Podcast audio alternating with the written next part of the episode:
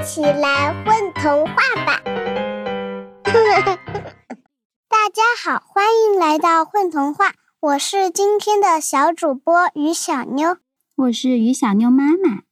今天我们带给大家的小故事名字叫《但丁吞掉了一颗纽扣电池》，作者王二胖。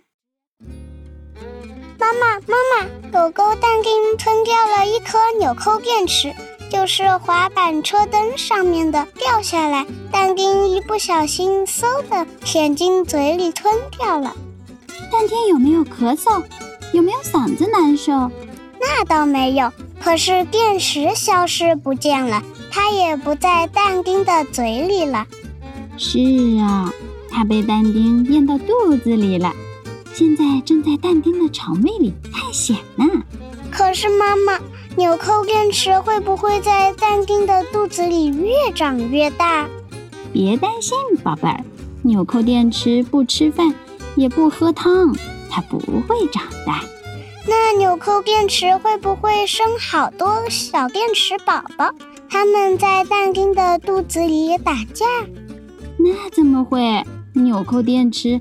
还没学会当妈妈呢，还不能生宝宝。妈妈，但丁吃了纽扣电池，会不会被电咬到，浑身发抖？不会的，电池没有连接，但丁很安全。那但丁会不会变成机器狗？看，它的脚趾好像开始变硬了。啊？怎么会？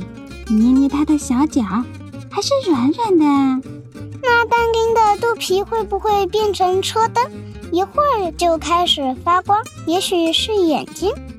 不会呀，纽扣电池小小的，还没有这么大的能量呢。也可能会着火，大爆炸，轰轰，连头发都被炸得又黑又红。哦，我是说蛋丁的毛，好可怕！亲爱的宝贝儿，让妈妈抱抱。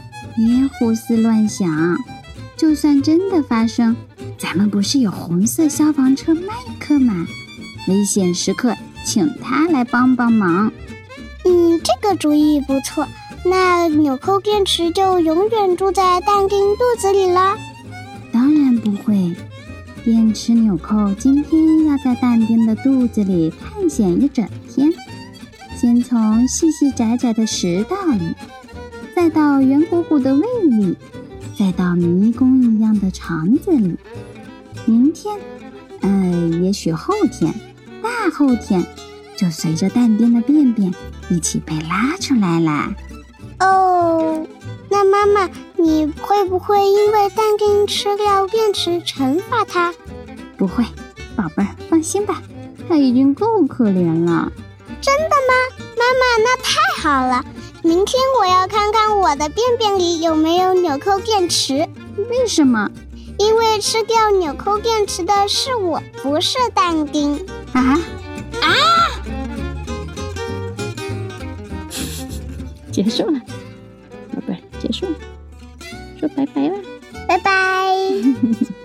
嗯，再见了。再见了。宝贝儿，你们在干嘛呀？嘘。Mau.